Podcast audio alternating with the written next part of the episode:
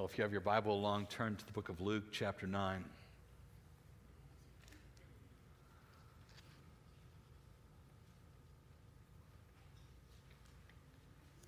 Studies have shown that the average span, lifespan of a woman who puts on 30 pounds is much longer than the husband's that points it out to her.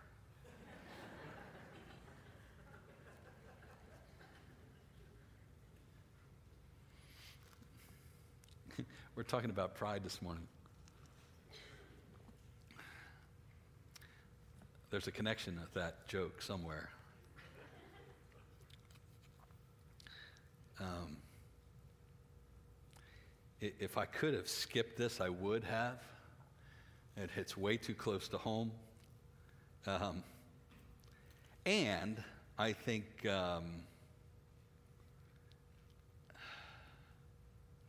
I, I, think pride's one of those things that's kind of nebulous to many of us, and we we see pride only in the uh, kind of off the charts narcissists. So the people that are always bragging about themselves and so forth, they're prideful, and I certainly don't have a problem, problem with that. Um, I told somebody earlier this morning I was working on a, this week I put together a list of my besetting sins. What are the key sins that I'm vulnerable to? You ever do, have you ever done that? That's kind of discouraging. Um, but I, I, I looked at each one of those things and uh, tried to put a template of, of pride over top of it, over top of them. Because Augustine argued that at, at the root of all sin is pride.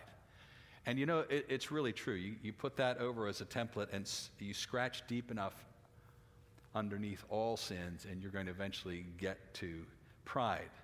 Um, I was watching a, a, a, sermon by Francis Chan some time ago uh, that he did on pride, and and he was telling these people, he's, I'm really frustrated to come and preach on pride because, after all, who really thinks they're proud? He's like, who am I preparing this sermon for other than, uh, other than myself? So I, I want to pray for us uh, this morning, and then um, I'm going to give, to kind of get the ball rolling, I'm going to give you some examples of pride in my life that maybe will help um, jog your thinking about pride in your life. I'll give some other examples then as well. And uh, hopefully, this will be beneficial uh, for your life, for the kingdom, um, and glorifying to Christ. Let me pray for us this first before we go on. Uh, Father, um, I had confessed that I am a proud man and uh, hate it, and yet it's, it just um, plays into the hand, hands of the enemy so much. Um, pride was his downfall. Um, he brought that into the Garden of Eden and contaminated Eve and then Adam with that same pride. And um, well, that chestnut hasn't fallen real far from the tree in my case. And I, I pray that the Holy Spirit would be allowed free rein in every one of our lives this morning. And he would not um, run into obstacles that we throw up to, to keep him from getting through. Uh, we pray against the enemy who so desperately wants us um, to continue in pride, especially the kind that we can't see. Um, it, it harms our testimony, um, it fractures relationships. And uh, I, I pray against him this morning. You'd bind him, muzzle him, and that the Word of God, through the power of the Spirit of God, um, would reach deep into our souls, um, both for your glory and for our good and for the good of the church and the good of the church's witness. In Jesus' name, amen. So, here are some samples of pride in my life. Um, I, I, see it if somebody gets credit for something, for an idea that I came up with. Now, it's interesting. We ask this um, one application form for prospective elders. um, or at least ask that in an inter- interview. What happens if uh, somebody else gets credit for an idea you came up with? And that can really happen in church leadership pretty easily. There's a lot of church leaders that we work with and a lot of things that we wrestle with over a long period of time. And so by the time something gets implemented, you might forget who originated this uh, idea and so forth. Uh, but that's, a, that's an issue for me. Um, every time I preach, I wrestle with pride. The most frequently prayed prayer I pray before I come up these steps is God, hide me. And the reason for that is because I don't want to be hidden. Um, I, I, I want you to go home saying, Man, that's the best sermon I heard since the Apostle Paul. I want you to quote me. I want you to tell your friends, you got to get online and listen to what Pastor Keith preached about. And so I'm just being honest with you. That's, it's a mess. Chan says in that message, you know, he, he was talking about his own pride, and he goes, and he says, most of you aren't bothered by that. He said, now if I stood up here and said that, um, guys, I'm really struggling with lust these days, and, and I'm checking a lot of you ladies out, he said, you'd be going, huh? What kind of perverted pastor do we have? He said, but pride, we just kind of, yeah, not so much of a big deal. Here's a, here's a, this is really horrific. Um, when I speculate what somebody might say at my funeral, anybody else ever do that in your mind? Don't put your hand up. Isn't that awful? I speculate about what somebody might say at my funeral. And I, I pray to God that my family has the wisdom not to have an open sharing time at my funeral. You know, I'm, I'm released from the bonds of sin here on planet Earth. I, I go to heaven and it's sin free. Meanwhile, back on planet Earth, they're still pandering to my sinful nature. I don't want that. Uh, pride surfaces when Betty insists I didn't tell her something that I'm sure I did. Um, I, how does pride surface? Well, I can't entertain the possibility that I might be that forgetful or that I might be wrong. It's all pride. When I check the number of reads or comments on my latest blog post, anybody do, do that with your Instagram or your Facebook account? You look to see how many likes are on there, how many comments are on there, who's looked at. You know what I'm saying? Stall pride. Stall pride. And by the way, I still do it. Um, probably uh, 18 years ago or so, I discovered the worst problem I have, though, with pride is self pity.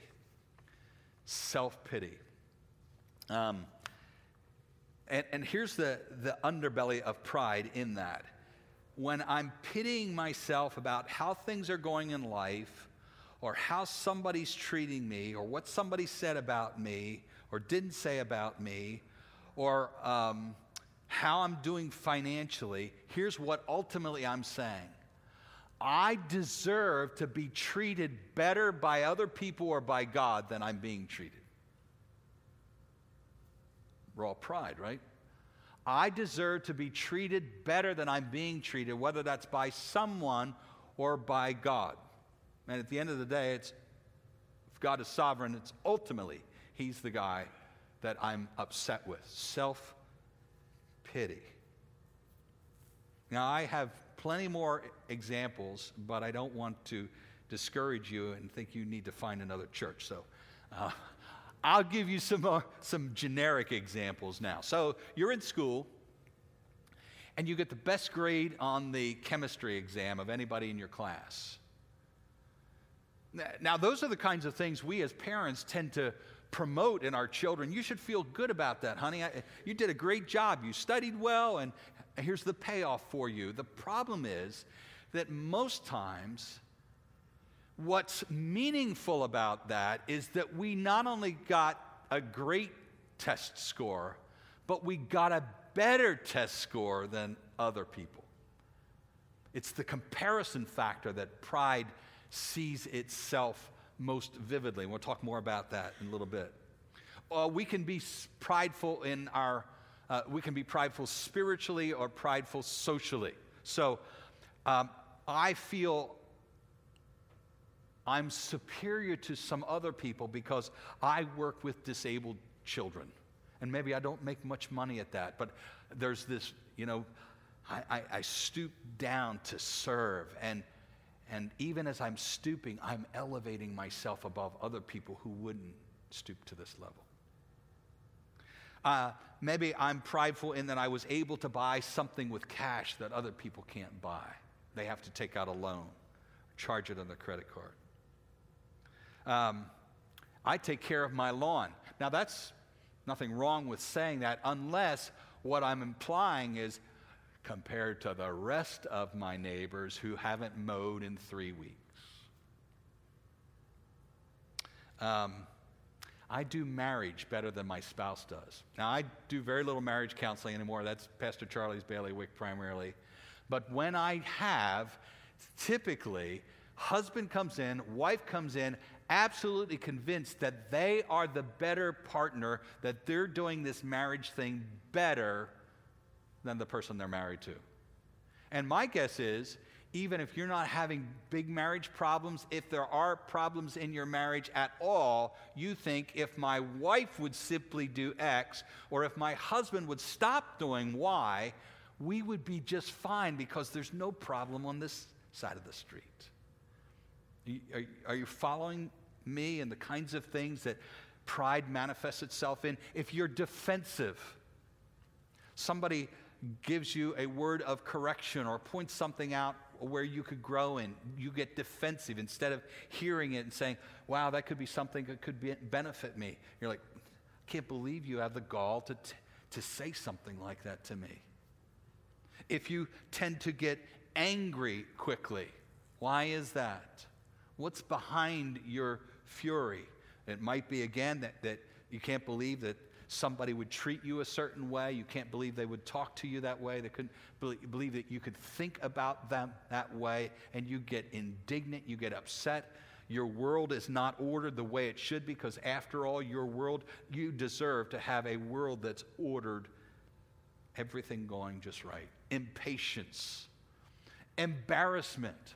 Why do we get embarrassed? Because we want to look a certain way to other people. And when something, when I don't say something the way I'd like to say it, when, when, when I don't appear the way I'd like to have people, people see me appear, I get embarrassed.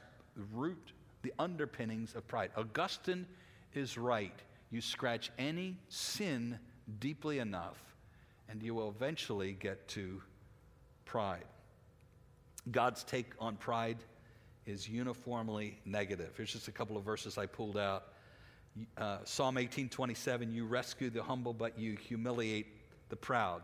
The psalmist speaking to, about God.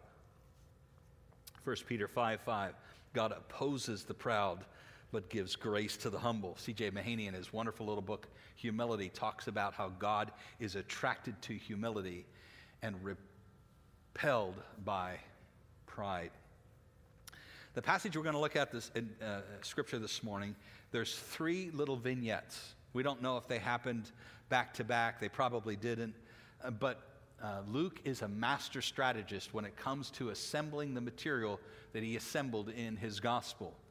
And all of these three little instances between Jesus and his disciples, and, and, the, and the disciples kind of falling, uh, falling down, all have to do with this matter of pride and the results of pride. And so we're going to read each one of them and look at them in turn, uh, starting in Luke 9, beginning verse uh, 46. Then Jesus' disciples began arguing about which of them was the greatest. But Jesus knew their thoughts, and so he brought a little child to his side, and then he said to them, Anyone who welcomes a little child like this on my behalf welcomes me. And anyone who welcomes me also welcomes my Father who sent me. Whoever is the least among you is the greatest. John said to Jesus, Master, we saw someone using your name to cast out demons, but we told him to stop because he isn't in our group. But Jesus said, Don't stop him. Anyone who is not against you is for you. As the time drew near for him to ascend to heaven, Jesus resolutely set out for Jerusalem. Now, this is a f- major turn in Jesus' life and ministry. And different scholars call this the beginning of the journey, where Jesus is, um, it's not like he's following his GPS now, straight path to Jerusalem, but he is now moving from his just his preaching and miracle ministry to a, I'm now on mission to fulfill my mission outside Jerusalem on that cross. And so this is going to be the next nine chapters or so. So Jesus on his way to Jerusalem. He sends messengers ahead to a Samaritan village to prepare for his arrival. If you remember the Samaritans and Jews, they didn't have any truck with each other. The Samaritans were half breed Jews. They had intermarried with other people groups that had been conquered by the Assyrians as, as they had in the northern kingdom. And so they weren't pure blooded. That was a problem to the pure blooded Jews in Jerusalem. They didn't worship at Jerusalem like God said they should. They worshiped in Mount Gerizim in the north. Um, many of them did not believe in the inspiration of the entire Old Testament, just the first five books, the Pentateuch. Uh, there was a lot of negative, negative history between these two, for really for centuries. Um, there was a lot deeper residue of idolatry in the northern kingdom. And so there was bad blood all around between Samaritans and really Jesus people, the pure Jews of the south. The people of the village did not welcome Jesus because he was on his way to Jerusalem. When James and John saw this, they said to Jesus, Well, we should pray for them. That's not what they said. Lord, should we call down fire from heaven to burn them up? What a gospel shaped attitude. Jesus turned and rebuked them. And so they went on to another village. We're going to look at each, each of these vignettes. The first one, we'll spend the, most of our time on the first and the last. The first one being people are saying, I am the greatest. I am the greatest. If you're old enough to remember Muhammad Ali, I am the greatest. I am the greatest. So, disciples are walking down the road with Jesus. Mark tells us a little more detail. They're on the way to Capernaum. So, they arrive at Capernaum, go in a house, take their shoes off, kick, uh, kick up, up on the sofa table, on the uh, coffee table. And Jesus says, Hey, what were you guys talking about on the road back there? And it's interesting, Mark 9 34 they, it says they wouldn't answer him. Why? Because they were embarrassed. I mean, think about it. Here, you're walking down the road with the incarnate, never had a beginning Son of God who made them and everything else on the planet. And, and they're debating about whether or not Peter or James or John or Barthol- Bartholomew are the greatest. So they knew they were wrong. They were, knew they were out of line. Jesus knew what they were talking about, and now he gives a little teaching time. But the teaching time was far more surprising to the disciples than that they shouldn't have been discussing who was the greatest because he brings a little child up. Now, a little child in first century Palestine was a nobody. He was by and large simply he, she was property. He didn't bring anything really to the family except a future heir. He, he, he or she only took time, only took resources we have evidence that most Jewish father, fathers in the first century didn't even think it was worthwhile to teach their sons the Torah until at least 13 years old. And that, of course, said nothing about daughters that they weren't going to train. And so here you have Jesus saying, You see this little child? Two, three years old? If, if you welcome this child in my name, you welcome me. If you welcome this child in my name, you welcome my Father that sent me. The least among you, 12 disciples, the least important among you. Bartholomew never gets mentioned in the Gospels, right? Except when he got picked. The least among you is the most important, and that could not compute for these 12 men? The least matters most. The guy that's not standing up on the platform, people, they matter most. The, the, the people who, who have lower intellects matter most. The people who haven't really accomplished anything in life, they matter most. The people who don't have much money, they matter most. To which Jesus' answer is yes. There's a reason that the kingdom of Christ is called the upside down kingdom. It doesn't make sense, it doesn't compute. I don't know if you saw this um, news article the other week, I think it was week, week before last, I think, CBS News says that Iceland is on pace to eradicate Down syndrome in Iceland. Did you see this? And with apparent, no apparent tongue in cheek, it says Iceland on pace to eradicate Down syndrome through abortion. The least of these, the least among you is the most important.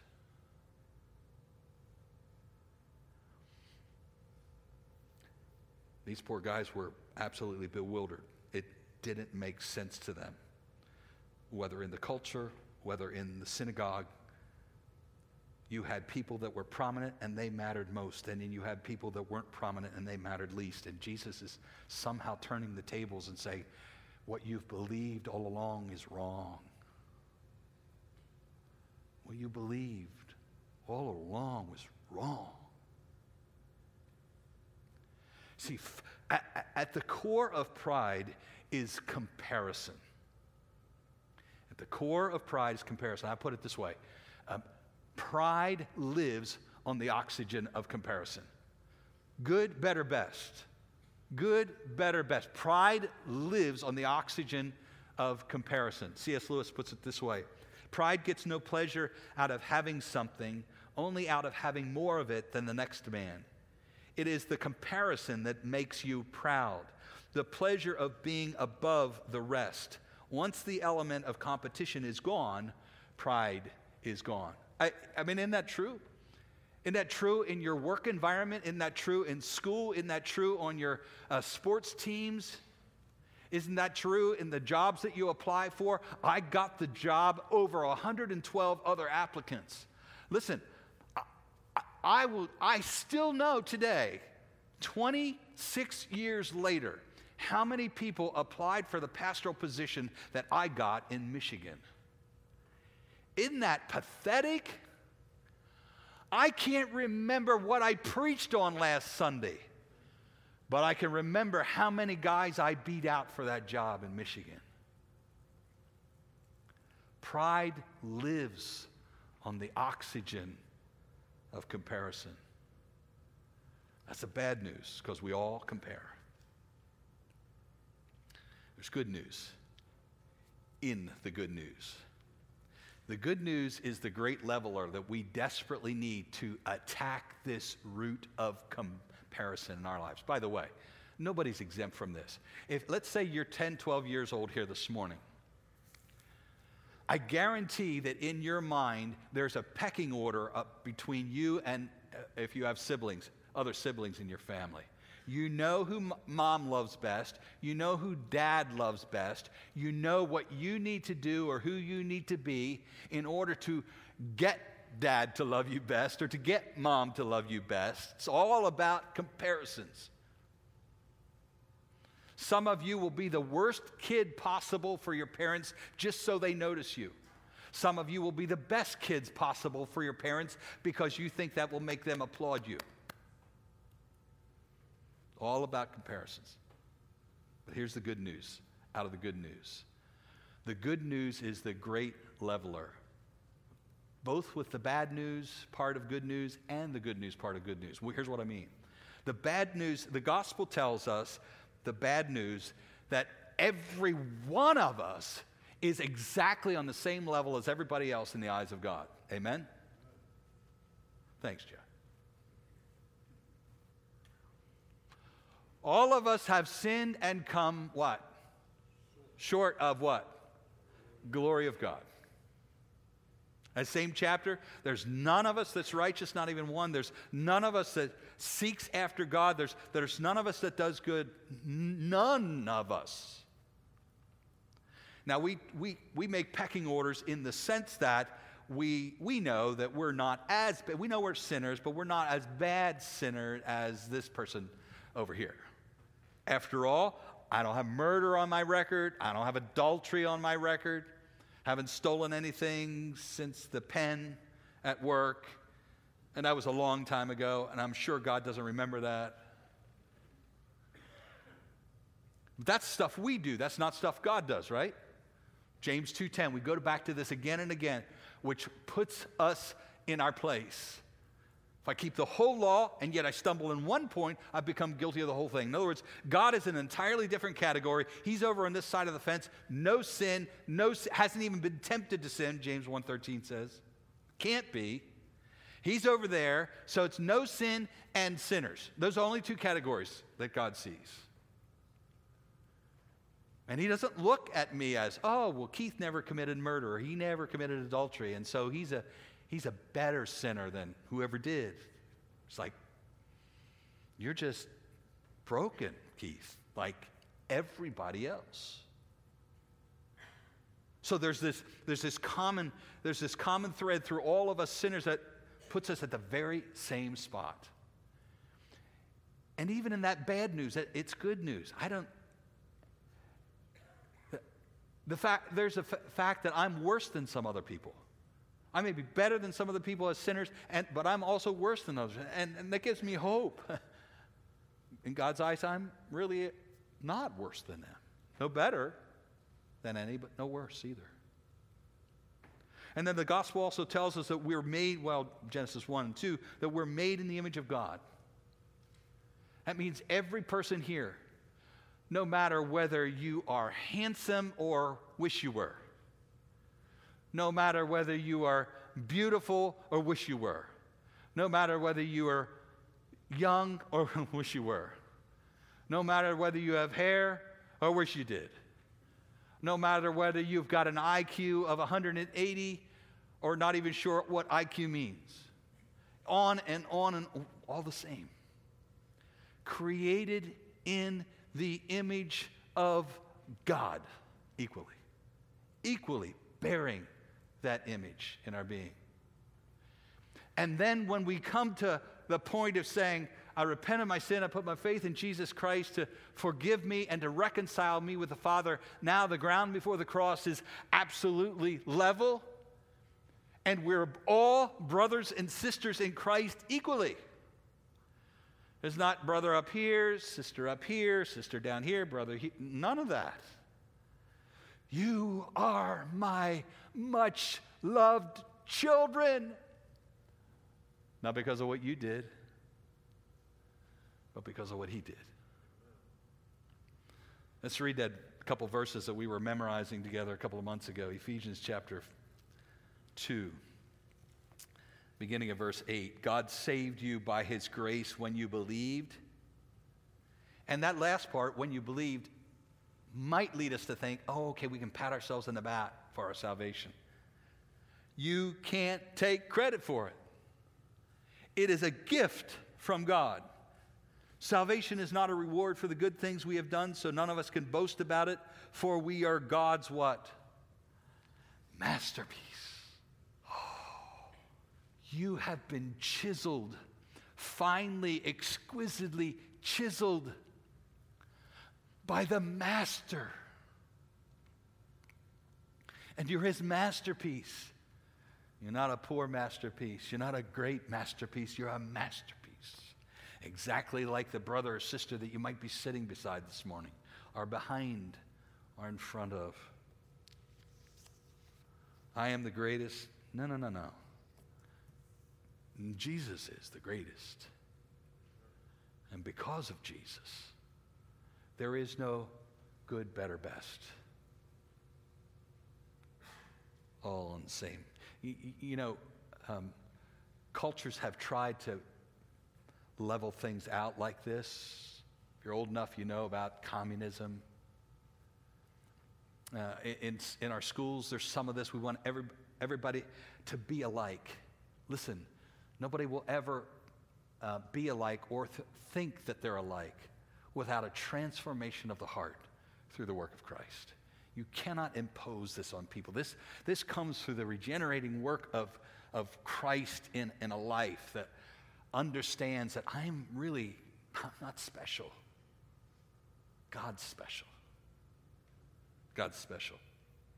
All right, let's look at this next little encounter. What happens here? The disciples see somebody casting out demons and they get upset about that. They tell him to stop. You're not part of our 12 disciples. You got to quit that. Jesus says, Don't stop them. If anybody's not against you, he is for you. Now, this, this is where uh, sometimes our religious, our denominations and our NFL team and our high school um, all have similarities in that we think our, we're the greatest. Now it's not just individually, I'm the greatest, but we're the greatest. My team's the greatest. Um, I'm a Baptist. The Baptists are greatest. And then we get to NFL season, you know, and everything gets weird there. I, I was always intrigued when I go to our kids' uh, games in high school, sports events. And isn't it fascinating that total strangers who sit together in the same stands can say things to each other, total strangers, they never met each other before, and they can say things to each other that so demeaning and so self-exalting and you know even if your team's losing, you say derogatory things at the other fans uh, to pump yourself up that okay, maybe our team isn't the best, but we're the we're the best. We are the best school and we are the greatest fans and what in the world is that? That's rooted in pride. It's no longer individual pride, now it's corporate pride. We, we're, the, we're the greatest. Now, I don't want to spend a lot of time on this because, uh, for the um, spiritual aspect, as a church, I don't know that we wrestle with that, this as much as some churches might. Uh, we're part of the Evangelical Free Church of America. It's a relatively small denomination, about 1,500 churches. My guess is that some of you go are right now going, "You're part of a denomination." Thought this was a independent churches. Well, we are kind of technically, it's a association of independent churches. We don't have get orders from on high that say do this, that, or the other thing. But we're kind of here at Keystone. We're kind of a, a we're like a spiritual mutt because you've come either from no church or from Presbyterian church or a Baptist church or a Methodist church or Mennonite church, or Amish church. So we all have that those historical backgrounds that we don't think of ourselves as you know we're evangelical free church people and we're special. We don't have that, maybe the loyalty to the local church. But what Jesus wants of his followers is for us to see fellow brothers and sisters in Christ as fellow brothers and sisters in Christ. We're not special because we're tied to a particular group. Now, I do want to say, I don't think this in any way, Jesus is not saying that we shouldn't be discerning and we look at the landscape of the church of Jesus Christ in the world today, we got to say, whoa, Nellie. Let, sorry, not you, Nellie. We need to get back to the Word of God. What does God teach? What's the Word of God say? And we need to be discerning about that. But, brothers and sisters in Christ that share, share our convictions from the Scripture on the central things, we can di- disagree about the side issues. We, we link arms together no matter what denomination they are, no matter what group they're part of. Now, the disciples were debating who's the great, greatest disciple. Now there's this thought that we're the greatest as Jesus' 12 disciples. Now, the next vignette, a couple of these guys are looking at the Samaritans and saying, These people are the worst. The title of this message is Pride and Prejudice because prejudice, listen, prejudice always, no matter what kind of prejudice it is, always flows out of pride. Let me say that again. Prejudice, no matter what kind it is, always flows out of pride. Always. So here's these disciples.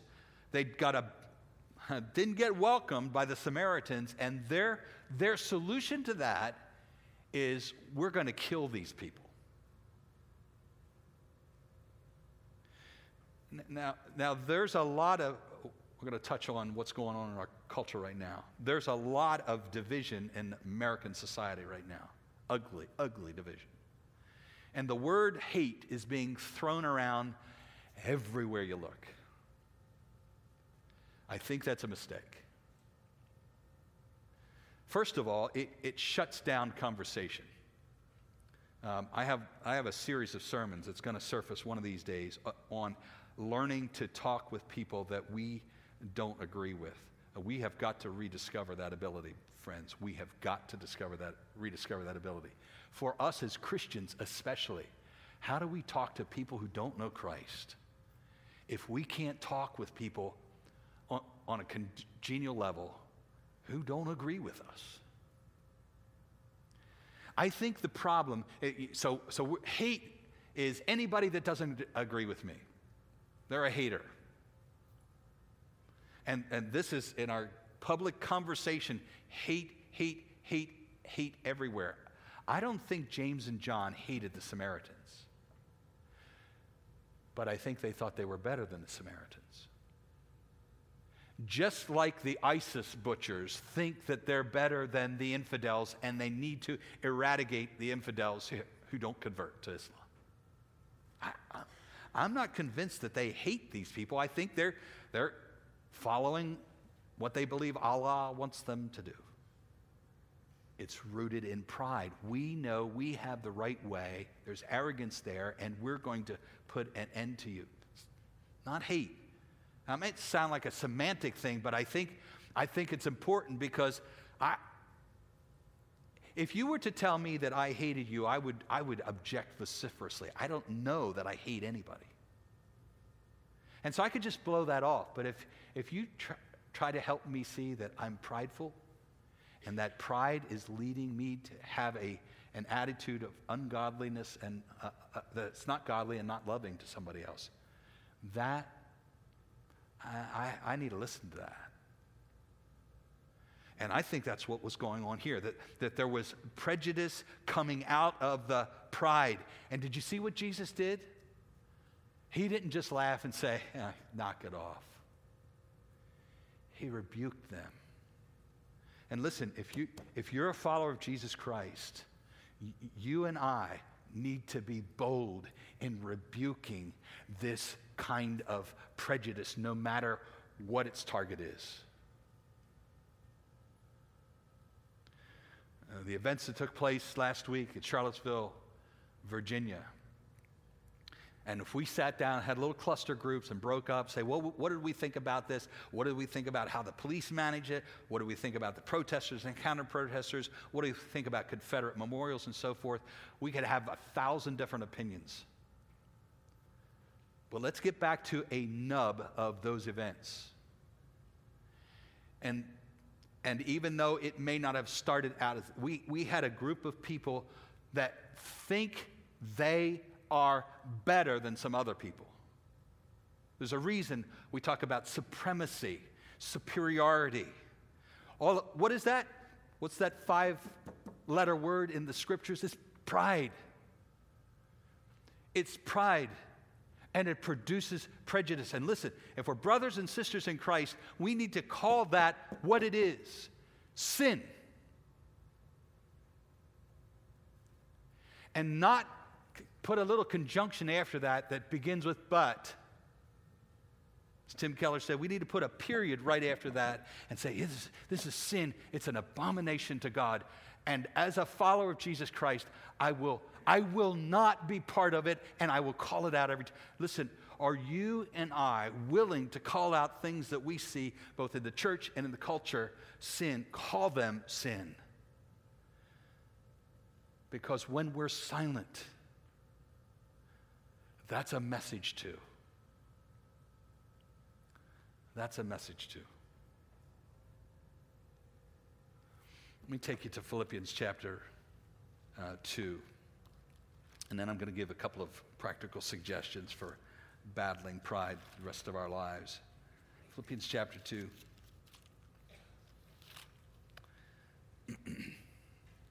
beginning of verse 1.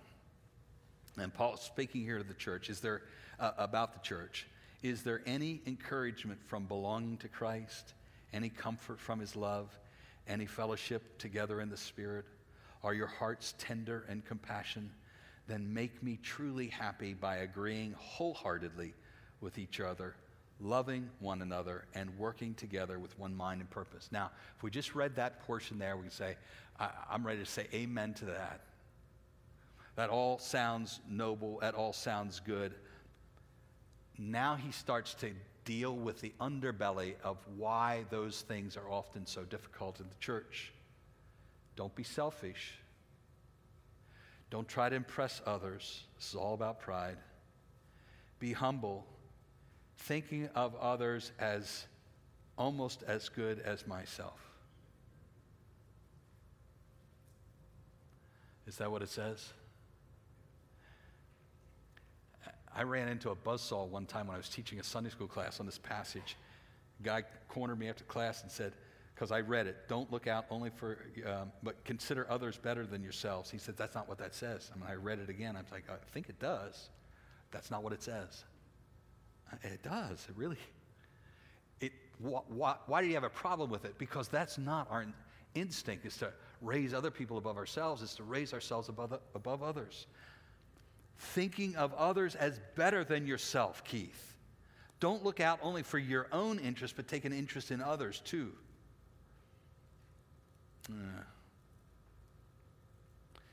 let's go on. I, I had a thought that I don't want to share it. Verse 5 links this to the gospel. This, I love other people to such an extent that I put them above me, is now linked to the gospel. You must have the same attitude that Christ Jesus had. Christ Jesus loved you more than himself by being willing to go to the cross. You must have the same attitude that Christ Jesus had. Though he was God, he did not think of equality with God as something to cling to. Instead, he gave up his divine privileges, and pride is all about giving up stuff. He gave up his divine privileges, took the humble position of a slave, and was born as a human being. When he appeared in human form, he humbled himself in obedience to God and died a criminal's death on the cross. When I say pride is all about giving up stuff, I mean the solution to pride is about giving up stuff, G- giving up desiring to be the center of attention, giving up having to have people pat me on the back all the time, giving up having to um, have the front position, the get the trophy. I, you know, I'm, I play my best, but I don't have to have the trophy. I, I take my test and I do my academic work to do the best job I can, but I'm, I'm not competing to see that I can outstrip somebody else. All right, I have four practical suggestions for dealing with pride. Let me just say this you're not going to win the battle with pride, you're not going to win the war with pride, but you can win many battles. You're going to battle pride the rest of your life. The only way you lose that war is if you don't wage it. Okay. Remedy for pride. First of all, pray for inward eyes. Pray for inward eyes. Ben Franklin said three things are extremely hard steel, a diamond, and to know oneself. That's what I mean by pray for inward eyes. Know myself. Uh, the older I've gotten, the more I see my pride. It's uglier and uglier, but it shows itself more readily. Part of that, I hope, is that I have been praying now for about 33 years for God to reveal pride to me. Uh, John Piper stepped down from his pastorate in 2010 for eight months because he said, I have discovered numerous species of pride in my life, especially with my relationship to my wife, my relationship to my family, and I want to work on that. And when he came back from that uh, leave, he gave, he, he said this in a report that he gave to his elders. He said, I would label my decades long besetting and I hope weakening sins in this relationship as selfishness, self pity, anger, blaming, and sullenness, all species of pride. There are others, but these are close to the root of our troubles. I put my gun sights on these with increasing focus as the leave went on. And I just, my admiration for John grew over that time that he would, first of all, be willing to assess that. And then, second of all, think that it's serious enough issue that he needs to take time away from ministry to tackle it in a concentrated way. So, first, pray for inward eyes. Listen, if you're really bold and brazen, if you're married, ask your spouse to identify pride areas in, in your life. And then you can call in for counseling. Um, secondly, recognize that anything you have to be proud of, God gave you. So, whether that's your business skill, your appearance, your intellect, the fact that you have a couple degrees behind your name, um, you name it. 1 Corinthians 4, middle of verse 7 what do you have that God did not give you? What do you have that God did not give you? So pray for inward eyes, recognize anything you have to be proud of, you receive. Third, repent. That's always what we need to do when we discover sin in our lives. Repent. And then third, receive God's grace and share it with others. What I mean by that is the grace of his forgiveness, the grace of his helping us discover pride and then to be able to share that grace with others. In other words, uh, it's far more easy for me to identify and discover um, pride in your life than it is in mine. And so instead of me identifying pride in your life, I want to be able to share the grace that God is giving me, showing me with you as well, um, both by what I say and what I don't say. Let me pray for us as the worship team comes back. Father, um, I, nobody needs more help in this area than I do. Um, nobody, nobody has more ugly facets of pride in their lives here than I do. And so I, I pray that you would continue to give me the weaponry that I need to battle it in my own life and the humility not to look for it in other people's lives as well that together we can wage the good fight against it until Jesus comes back. And that on the one hand, we'd never be becoming discouraged by the, um, well, by the headway we don't make against it. And on the other hand, never settling for the little headway we're making against it. So we, we, we plead for measures and measures of your good grace, that all of us might be, first of all, putting others, thinking of others as better than ourselves instead of the, the reverse. Um, that the, the pride that remains, that we would chop off the ugly head of prejudice in our, in our lives, um, no matter whether it's someone um, who's younger than us. You know, us old folks look down, man, they sure have a lot of things to learn yet. Or it's someone who's a, um, an immigrant. Or it's someone of a different race. Or it's somebody that makes more money than we do. Or it's someone who has a lot of baggage in their past and we hold that over them and say, you know, they'll never change. That's, that's just who they are. God, forgive us, forgive us, forgive us for our pride. And go at it with tooth and nail for your glory, our good, and the good of the church. We pray in Jesus' name. Amen.